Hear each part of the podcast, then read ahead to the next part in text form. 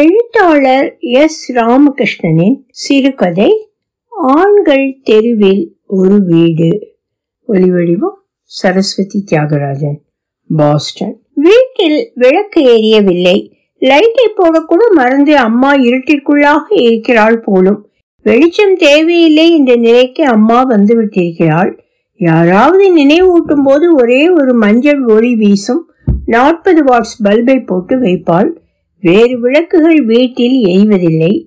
யார் இருக்கிறார்கள் அவளை தவிர? வீடு முழுவதும் ஆட்களாக இருந்தது போய் இன்று அம்மாவை தவிர வீட்டில் யாரும் இல்லை. சிற்றூரில் வசிப்பதற்கு யாருக்கு விருப்பம் இருக்கிறது? அம்மாவிற்கு வீட்டை பிரிந்து வருவதில் இஷ்டம் இல்லை. உத்திரத்தை ஒட்டி கொண்டு வாழும் பள்ளியைப் போல அவள் வீட்டோடு ஒட்டி கிடக்கிறாள். வயது எழுபத்தி இரண்டு. கடந்து விட்டது. கண் பார்வை ஒரு பக்கம் மங்கி போய் விட்டிருக்கிறது ஆனாலும் ஆள் இல்லாமல் நடமாடும் அளவு உடலை தன் கட்டிற்குள் வைத்திருக்கிறாள். நான் அமெரிக்காவிலிருந்து வரும் நாட்களில் அவளோடு மட்டுமே தங்கிக் கொள்கிறேன். ஊருக்கு புறப்படும் இரண்டு நாட்கள் முன்னதாக அண்ணன்களையும் அக்காக்களையும் சந்திப்பதுண்டு. ஆனால் அம்மாவோடு கழியும் எனது தினங்கள் மிகுந்த அர்த்தபூர்வமானவை. அவள் என்னை நடத்தும் விதம் மட்டுமே எனக்கு இன்னமும் ஊர் திரும்பி வருவதற்கான காரணமாக இருக்கிறது. இதற்காகவே இந்த முறையும் ஊருக்கு வந்திருக்கிறேன். அவளோடு பேசிக்கொண்டே இருந்த பகல் இரவுகள் அவளது நினைவுகள் பெருகியோடும் பொழுதுகள் எனக்கு மட்டுமே உரித்தானவை. முதுமை அவள் உடலை ஒடுக்கிய போதும் மனதில் அவள் இயங்கிக் கொண்டே இருக்கிறாள். வீட்டின் சமையலறையை தவிர மற்றவை பூட்டியே இருக்கின்றன. எப்போதாவது மழை பெய்யும் போது அம்மா உள் அறைக்கு வருகிறாள். மற்ற நேரங்களில் சமையல் அறையில் தான் உறக்கம் விழிப்பு சமையல் எல்லாமே. அம்மாவிற்கு பாட தெரியும் ஆனால் வருடத்தின் மார்கழி மாதம் மட்டுமே பாடுவாள். அதுவும் யாரும் அறியாமல் விழிக்காலையில் பனிப்படர்ந்த வீதியில் நடந்து செல்லும் போது மெல்லிய குரலில் திருப்பாவை பாடுவாள். அவள் அழைக்கும் குரலை கேட்டு ஆண்டாளே வந்து விடுவாள் என்பது போன்றிருக்கும். மார்கழி மாதத்தின் எல்லா நாட்களிலும் தவறாமல் அம்மா விடிகாலை பஜனைக்கு போய் வருவாள். யாரையும் துணைக்கு அழைத்து சென்றதில்லை. அப்பாவின் மரணத்திற்கு பிறகு அதுவும் நின்று போனது. அவள் வெளியே செல்வதே இல்லை. நாளெல்லாம் அம்மாவின் அருகில் படித்தபடியே எதையாவது கேட்டுக்கொண்டிருப்பேன் எனக்கு எதுக்கம்மா ஜெயந்தின்னு பேரு வச்சே. நம்ம வீட்டுல அந்த பேரோட யாராவது இருந்தாங்களா? என்று கேட்க துவங்கியதும் அம்மாவின் முகம் மாறிவிடும். பலமுறை இந்த சம்பவத்தை நினைவுபடுத்திய போதும் அதை திரும்ப திரும்ப கேட்பதில் எனக்கு விருப்பம் இருந்தது. அம்மா என் உள்ளங்கை ரேகையை வருடியபடியே என் கூட ஜெயந்தின்னு ஒரு பொண்ணு படிச்சா தேவாங்கர் வீட்டு பொண்ணு என் தோல்ல கைய போட்டுக்கிட்டு ஒன்னா திரிவா. அவங்க நெசவுக்காரங்க நானும் அவ வீட்டுக்கு போவேன் சாப்பிடுவேன். அவளுக்கு எப்பவும் கல்யாணத்தை பத்தி தான் பேச்சு. அப்போ எங்களுக்கு பத்து வயசு கூட முடியல. ஆனா அவ அதுக்குள்ள கல்யாணம் பண்ணிக்கிட்டு போறத பத்தி கனவு கண்டுகிட்டே இருப்பா. என் காதுக்குள்ள ரகசியமா நாம ரெண்டு பேரும் ஒரே ஆளை கட்டிக்கிடுவோமான்னு கூட கேட்டிருக்கா. நான் ஊமை குரங்காட்டும் பதிலே சொல்ல மாட்டேன். ஒரு நாள் ராத்திரி தெருவில் ஒரே கூச்சல். என்னன்னு போய் பார்த்தா ஜெயந்தியை தேள் கடிச்சிருக்குன்னு தெருவே கூடி போயிருந்துச்சு. எங்க வீட்டுக்கு கூட சுண்ணாம்பு கேட்டு வந்தாங்க. கருந்தேடுன்னு சொல்லிக்கிட்டாங்க. அவளை பார்க்கறதுக்காக வீட்டுக்குள்ள போறேன். ஒரே கூட்டம். அறிக்கை விளக்க தூக்கி பிடிச்சுக்கிட்டு ஒரு ஆள் நிக்கிறான். அவங்க அம்மா அழுதுகிட்டு இருக்கா. அவங்க அப்பா நாட்டு வைத்தியரை கூட்டிக்கிட்டு வந்தாரு. ஆனா தும்முற நேரத்துல எல்லாம் முடிஞ்சு போச்சு. அவ கல்யாணம் பண்ணிக்கிடாமலே செத்து போயிட்டா. எனக்கு மார்ல அடிச்ச மாதிரி வலி. நாலு நாள் தெருவுக்கே வரல. அவளை மறக்கவே முடியல. அதான் அவ பேரை உனக்கு வச்சேன். உங்க அப்பாவுக்கு இந்த பேர் பிடிக்கவே இல்லை. ஆனா உன்னை தவிர எல்லா பிள்ளைகள் பேரும் அவர் வச்சதுங்கிறதால என்னமோ இதுக்கு ஒண்ணுமே சொல்லல. உன்னை ஜெயந்தி ஜெயந்தின்னு கூப்பிடும் போதெல்லாம் அவள் நினப்பு வரும். நம்ம கையில் என்ன இருக்கு? ஆண்டவன் அவளை சீக்கிரமே அழைச்சிக்கிட்டான். என்ன ஆறு பெத்து எடுத்து அவதிப்படணும்னு எழுதி வச்சிருக்கான். பேச்சு வடியும் போது அம்மாவின் கண்களிலிருந்து கண்ணீர் பெருகியோடு துவங்கும். புறங்கையால் ரகசியமாக துளைத்துக் கொள்வாள். நினைவு அறுபட்டு விடும் நீண்ட நேரம் மௌனமாக இருப்பாள். அது போன்ற வேளைகளில் அவளது முகத்தை காணும்போது எதற்காக இவ்வளவு துக்கங்களை தனக்குள் புதைத்துக் கொண்டிருக்கிறாள் என்று திட்ட தோன்றும். அம்மா வெந்நீர் அண்டா வைக்கும் இடத்தருகே சிறிய மரப்பலகையை தலைக்கு வைத்துக்கொண்டு கண்ணை அசந்து கிடப்பாள். உறங்குகிறாளா என்று தெரியாது. ஒரு அணில் ஜன்னலை விட்டு தரையிறங்கினால் கூட விழித்து கொண்டு விடுவாள். உறக்கத்திற்கும் விழிப்பிற்கும் இடையில் ஊஞ்சலாடி கொண்டிருக்கிறாளோ என்னமோ?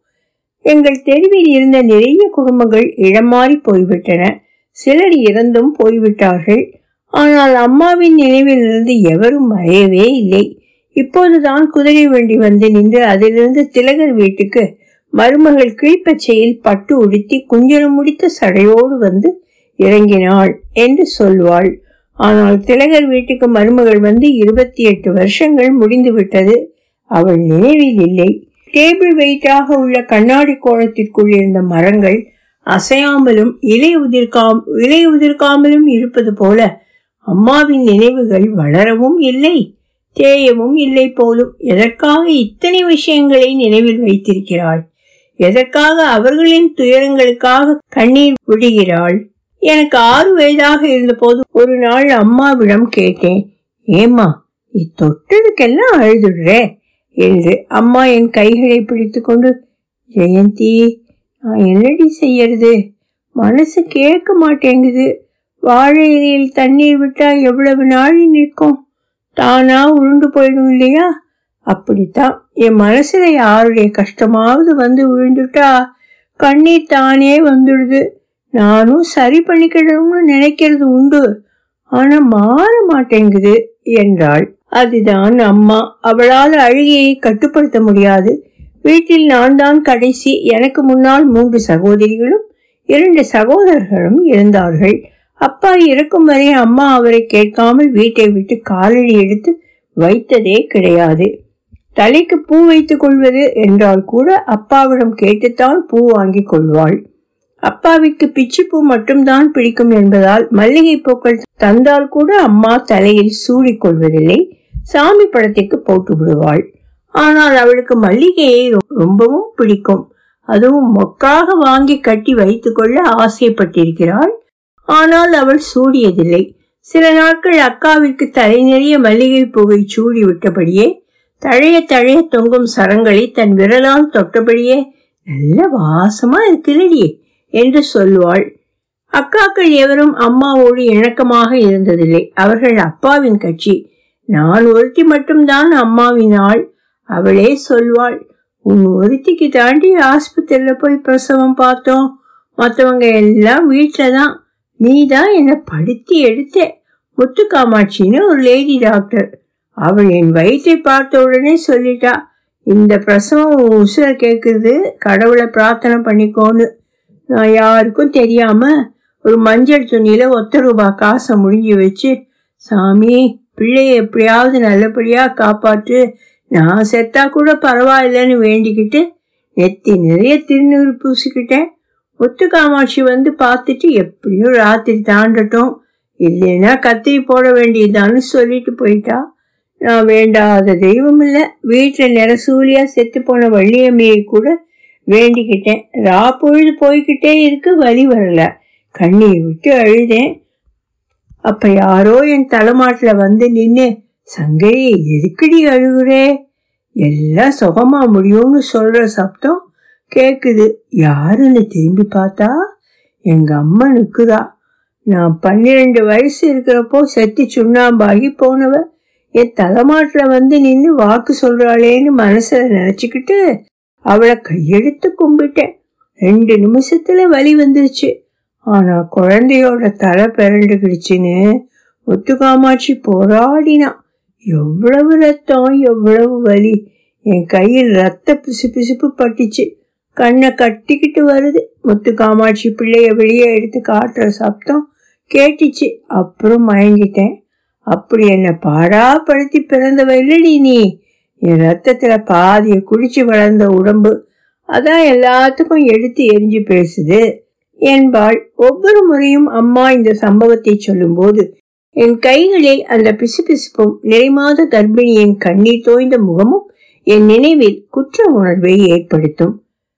பலமுறை அம்மாவின் கையை பிடித்து அழுத்தி கொண்டு பேசாமல் இருப்பேன். அம்மாவோ இப்ப நீ வருத்தப்பட்டு என்னடி ஆக போகுது? உங்களை எல்லாம் பெத்து வளர்த்து ஆளாக்கி விடணும்னு என் தலையில எழுதியிருக்கு. படைச்சவன் எழுதினதை நீயும் நானும் மாத்தவா முடியும்? என்று ஆறுதல் சொல்வாள். கடைசியாக பிறந்ததால் தானோ என்னவோ வீட்டில் எனக்கென்று எல்லா சுதந்திரமும் இருந்தன. வீட்டில் மூன்று அக்காக்களும் நடந்து போய் படித்து வந்தபோது எனக்கு மட்டும்தான் முதலில் சைக்கிள் வாங்கி தந்தார்கள். மற்றவர்கள் எல்லாம் உள்ளூர் பள்ளியில் படித்தபோது நான் மட்டும் போர்டிங் ஸ்கூலில் படிப்பதற்கு ஏற்காடு அனுப்பி வைக்கப்பட்டேன். பதினெட்டு வயது முடிவதற்குள் அக்கா மூவரும் திருமணம் செய்து வைக்கப்பட்டார்கள். எனக்கோ முப்பத்தி ஒரு வயது முடிய போகிறது. இன்று வரை என்னிடம் யாரும் அதை பற்றி ஒரு வார்த்தை கூட பேசவே இல்லை. இவ்வளவு ஏன்? எங்கள் வீட்டில் கடல் கடந்து போன ஒரே பெண் நான் தான் அமெரிக்காவில் உள்ள பல்கலைக்கழகத்தில் படிப்பதற்காக சென்றபோது அம்மாவையும் உடன் அழைத்து கொண்டு போய் விடலாமா என்று யோசனையாக இருந்தது. அம்மா எனக்கு எதுக்கு அமெரிக்காவும் ஆப்பிரிக்காவும்? உங்க அப்பா இருந்தப்போ இந்த இருக்கிற அழகர் கோவிலுக்கு கூட்டிட்டு போங்கன்னு நான் கேட்டதில்ல. நீ போயிட்டு வாடி. என் பிள்ளை அமெரிக்கா போய் படிக்குதுன்னு தெரிஞ்ச நாலு பேர்கிட்ட சொல்லிக்கிடுறேன். அது போதும் என்றாள். உண்மையில் அம்மாவிற்கு வீட்டு விஷயங்களை யாரிடமும் பேசுவது பிடிக்காது. எல்லாவற்றையும் மனதிற்குள்ளாகவே போட்டு வைத்துக் கொண்டிருப்பாள். எப்போதாவது அழுகை மீறும் போது தனக்கு தானே அதை சொல்லிக் கொள்வாளே அன்றி வெளியே விவாதிப்பதே இல்லை. அவள் உலகம் அப்பாவால் நிரம்பியது. எனக்கு பத்து வயதான போது ஒரு நாள் அம்மாவிடம் உனக்கு தான் நல்லா இங்கிலீஷ் படிக்க வருதே. எதுக்குமா நீ மேல படிக்கவே இல்லை? என்று கேட்டேன். அம்மா பெருமையாக எங்க அப்பா என்ன டீச்சர் வேலைக்கு அனுப்பணும்னு ஆசைப்பட்டார். வெள்ளக்கார துரை கிட்ட தனியா டியூஷன் படிச்சேன் துரை நல்ல சிவப்பா தொடச்சி வச்ச கண்ணாடி மாதிரி இருப்பார். எல்லிஸ்னு பேரு. அப்போ எங்க வீட்டுல நான் ஒருத்தி தான் பள்ளிக்கூடத்துல போய் படிச்சேன். அதுக்கே எங்க பெரியம்மா என்னடி சதுர் கச்சேரிக்கு போறவ மாதிரி சிங்காரம் பண்ணிக்கிட்டு போறேன்னு திட்டும். அப்பாவுக்கு ஆசை எப்படியாவது நான் டீச்சர் ஆயிடும்னு அப்போதான் உங்க அப்பா பொண்ணு கேட்டு வந்தாரு. ஒரு வார்த்தை மறுப்பு சொல்லல. உடனே படிப்பை நிறுத்திட்டாங்க. ரெண்டு மாசத்துல கல்யாணம் முடிவாயிருச்சு. கல்யாணம்னா பெரிய தடவுடன் கிடையாது. சிவன் கோவில்ல கல்யாணம் வீட்டில் சாப்பாடு. தெரிஞ்சவங்க முப்பது நாற்பது பேர் அவ்வளவுதான். கல்யாணம் ஆன கையோட திருச்செந்தூருக்கு போயிருந்தோம். அங்க ஒரு வெள்ளக்காரன் கோவிலுக்கு எப்படி போறதுன்னு வழி கேட்டுக்கிட்டு இருந்தான். நான் அவங்ககிட்ட இங்கிலீஷ்ல பேசி வழி சொன்னேன். உங்க அப்பா முகம் கடுகடுன்னு ஆகி போயிடுச்சு கோவில் வர்ற வரைக்கும் என் கூட பேசவே இல்லை. திரும்பி வரும்போது என்னடி படிச்சிருக்கேன்னு திமுறா கேட்டார். நான் பதிலே பேசல. அன்னைக்கு ராத்திரி இனிமே இங்கிலீஷ்ல பேச மாட்டேன். படிச்சதெல்லாம் மறந்துட்டு வீட்டுக்கு அடங்கினவளா இருப்பேன்னு சத்தியம் பண்ண சொன்னார். காலில் விழுந்து சத்தியம் பண்ணேன். அது அப்படியே முடிஞ்சு போச்சு. ஆனால் உங்க அப்பா நல்லவர். என்னை அடிக்க மாட்டார். என் மேல கோபம் வந்தா அதை சாப்பாட்டுல காட்டுவார். ஒரு நாள் ஒரு மரவ உப்பையும் அள்ளி சாம்பார்ல போட்டு அதை சாதத்துல ஊத்தி என்னை சாப்பிடுறி அப்போதான் உனக்கு புத்தி வரும்னு சொன்னார். நானும் சாப்பிட்டேன். இப்போ நினைச்சாலும் கொமட்டது. வாயே உப்பு கரிச்சு போச்சு. அன்னைக்கு புருஷன் சொல்லிட்டாரேன்னு வீம்புக்காவது சாப்பிட்டு வச்சேன். ரெண்டு நாள் வாயால வயிற்றால போனதுதான் மிச்சம். ஆனா உங்க அப்பா சம்பாத்தியம் பண்றதுல கில்லாடி. வருஷம் எனக்கு ஒரு பட்டு புடவையும் ரெண்டு பவுன் சங்கிலியும் வாங்கி தருவார் நானா கடைக்கு போய் புடவை பார்த்தது கிடையாது. ஜவுளி கடையிலேருந்து ஒரு கணக்கு பிள்ளை வீட்டுக்கு கொண்டு வருவான். அதிலிருந்து ஒன்றை எடுத்துக்கிடணும். அவ்வளவுதான். நகை கடைக்கு நூல் அளவு கொடுத்து விட்டா போதும். தானா சங்கிலி வந்துடும் அந்த காலத்தில் ஏது இவ்வளவு டிசைன் மாங்காய் மாதிரி இருக்கும். இல்லைன்னா காசு மாலை மாதிரி இருக்கும். உங்கள் அக்கா போட்டு இருக்காளே அது ஐம்பத்தி எட்டில் வாங்கினது. இன்னைக்கும் கருத்து போகாம இருக்கு பாத்தியா? அதுல எல்லாம் உங்க அப்பா கில்லாடி உரசி பார்த்துதான் தங்கம் வாங்குவார். உன்னைத்தான் என்ன செய்யறதுன்னு அவருக்கு பெரிய கவலை. மத்ததுகள் நல்லது கெட்டதை கூட இருந்து பார்த்துட்டார். ஆனா உன் கல்யாணத்தை பார்க்க அவருக்கு கொடுத்து வைக்கல. உண்மையை சொல்லணும்னா அவருக்கு உன்னை பிடிக்காதுடி. அதான் காரணமோ என்னமோ. உனக்கு ஞாபகம் இருக்கா? திருவாதிரைக்கு மறுநாள் வாசல்ல விளையாடிக்கிட்டு இருந்த நீ காசை முழுங்கிட்டேன்னு உன்னை நாட்டு வைத்தியர்கிட்ட தூக்கிட்டு ஓடினோம். காசு தொண்டையில போய் அடைச்சுக்கிடுச்சு. வழியிலேயே உனக்கு கண்ணு முழி பிரிங்கி போச்சு. நான் ஐயோ அம்மான்னு கூப்பாடு போடுறேன். உங்க அப்பா ஏது காசு? அது எப்படி உன் கைக்கு வந்துச்சுன்னு ஆராய்ச்சி பண்ணிக்கிட்டு இருந்தார். உன்னை தூக்கிட்டு போய் நாட்டு வைத்தியர்கிட்ட காட்டினதும் அவன் உச்சந்தலையோடு சேர்த்து ஒரு தட்டு தட்டினான். இருமலோடு சேர்ந்து காசு வெளியே வந்துச்சு. அன்னைக்கு ராத்திரி உங்க அப்பா யார்கிட்டயோ சொல்லிக்கிட்டு இருக்காரு. பிள்ளை செத்து போயிடணும்னு நினைச்சேன். பிழைச்சிக்கிடுச்சு. அப்படியுமா ஒரு மனுஷன் நினைப்பாரு? எதுக்கு உன்னை பிடிக்கலன்னு தெரியவே இல்லை. எல்லா பிள்ளைகளையும் மாதிரி தானே நீயும் இருக்க. ஒருவேளை கடைசியா நீ பிறந்ததுதான் பிடிக்கலையோ என்னவோ? ஆனா உன்னை படிக்க வைக்கணும்னு காசை தண்ணியா செலவு செஞ்சிருக்காரு. அதுவும் அதே மனசு தானே அவருக்கு நேரத்துக்கு ஒரு மனசு. உனக்கு தான் தெரியுமே. உங்க அப்பாவு உன் அருத்திக்கு தான் லெட்டர் போட்டதே இல்லை. உங்க அக்காவை கட்டி கொடுத்துட்டு வாரம் ரெண்டு தபால் போட்டுருவாரு.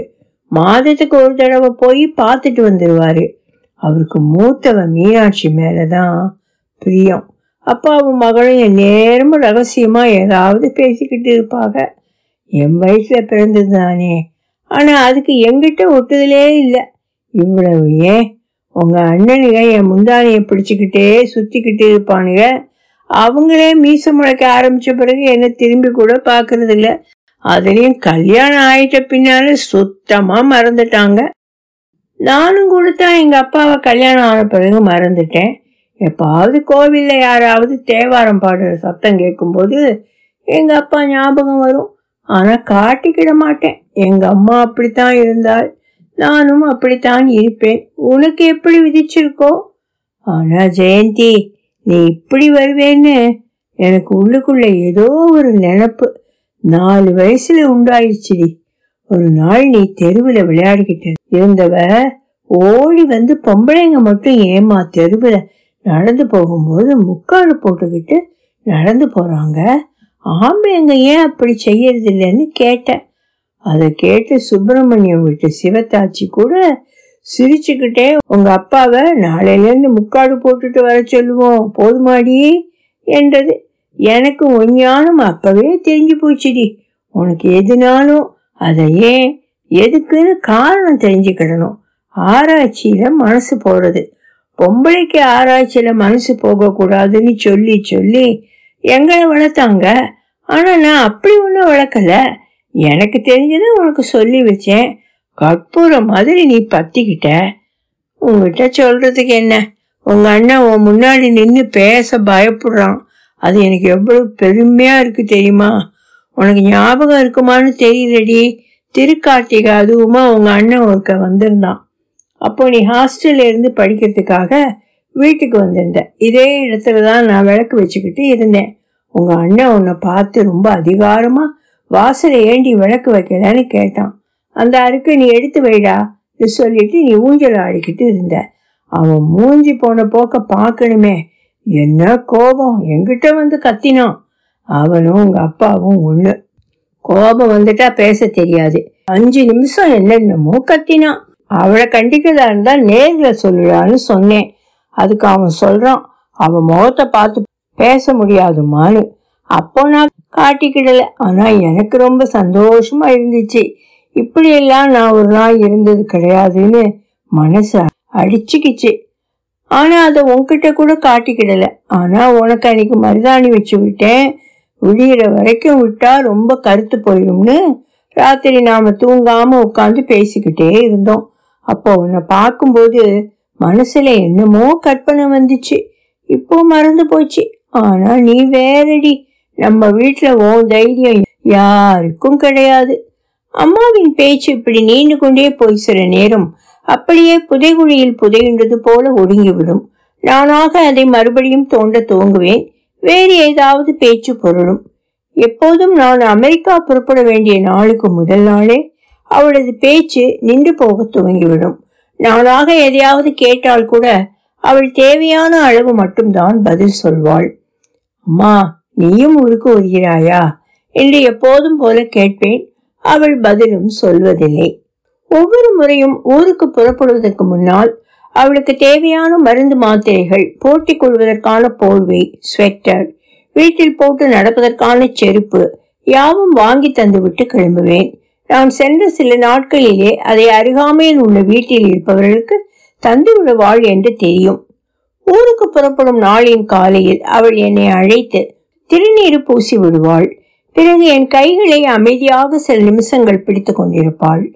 பிறகு என்னிடம் பேசுவதே இல்லை. அவளிடம் இருந்து என் கையை உருவிக்கொண்டு பிரியும் அந்த வலி அமெரிக்கா சென்ற சில மாதங்களுக்கும் இருந்து கொண்டே இருக்கும். அந்த வலிதான் என்னை மறுமுறையும் அவளை காண வர வைக்கிறதோ என்னவோ. இந்த முறை வந்தபோது அம்மா என்னிடம் அதிகம் பேசவே இல்லை. அவள் மிகுந்த சோர்வோடு இருந்தாள். ஏதாவது கேட்டால் பதில் சொல்வதற்கு முன்னால் பலமாக யோசித்தாள். சில நேரம் அவள் தனக்குத்தானே பேசிக் கொண்டிருப்பதை கண்டேன்.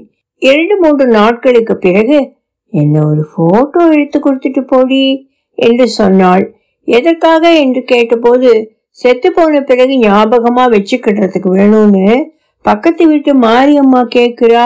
நான் கல்யாணமானதுல இருந்து தனியா போட்டோ எடுத்ததே இல்லை. அவ ஆசைப்படுறா. ஒரு போட்டோ எடுத்து தரையா? என்று கேட்டாள். நான் அம்மாவை எவ்வளவோ புகைப்படங்கள் எடுத்திருக்கிறேன். அவளிடம் எதையும் தந்ததில்லை அவளும் கேட்டதில்லை. இப்படி கேட்பது எனக்கு கோபத்தை உண்டாக்கியது. நான் அந்த பொண்ணையா கூட வச்சுக்கிட்டு இருக்கே? என்று சப்தமிட்டேன். அம்மாவோ பாவம் அவ. ரெண்டு பிள்ளைகள் வச்சிருக்கா. புருஷன் சரியில்லை. ஆச்சி ஆச்சின்னு இங்கேயே கிடக்கிறா. என்னால ஆனது ஒருவேளை சாப்பாடு? அதை போடுறேன் போகட்டும். நீ அவளை எதுவும் கேட்காத என்றாள். அம்மா ஆசைப்பட்டபடியே அவளை தனியே புகைப்படம் எடுத்து தந்துவிட்டு நீ சாகிறத பத்தியே நினைச்சுக்கிட்டு இருக்காத என்று சொன்னேன். அம்மா என்னை உற்று பார்த்தபடியே என் மனசுல இருக்கிற வலிக்கு சாகிறதுன்னு முடிவு எடுத்திருந்தா இருபது வயசுக்குள்ள செத்து போயிருப்பேன். ஆனா முடியல. எப்போ போகணும்னு முடிவு இருக்கோ அப்போ போய்க்கிடுறேன். என்றபடியே மௌனமாகி விட்டாள் என்னை மீறி வந்த துக்கத்தை நான் வெளிப்படுத்தவே இல்லை. அவளை வெறித்து பார்த்தபடியே இருந்தேன். அம்மாவுக்கு அது தெரிந்திருந்தது போல என் கையை பிடித்தபடியே அழுக வந்தா அழுதுரு. நம்மால வேற என்னடி செய்ய முடியும்? என்றாள். நான் அம்மாவோடு எதையும் பேசவில்லை. அவளைப் போல ஒரு நாள் இருந்து பார்ப்போம் என்பது போல விளக்குகளை அணைத்து விட்டு இருளுக்குள்ளாகவே இருந்தேன். இருட்டின் கதகதப்பு எங்களை தழுவிக் கொண்டது. அம்மா யாரோ தெரிந்தவரிடம் பேசிக் கொண்டிருப்பது போல இருட்டிடம் பேசிக் கொண்டிருந்தாள். அவளது குரல் தனியே கேட்டுக்கொண்டே இருந்தது. ஊர் கிளம்பும் வரை அம்மாவோடு நான் பேசவே இல்லை.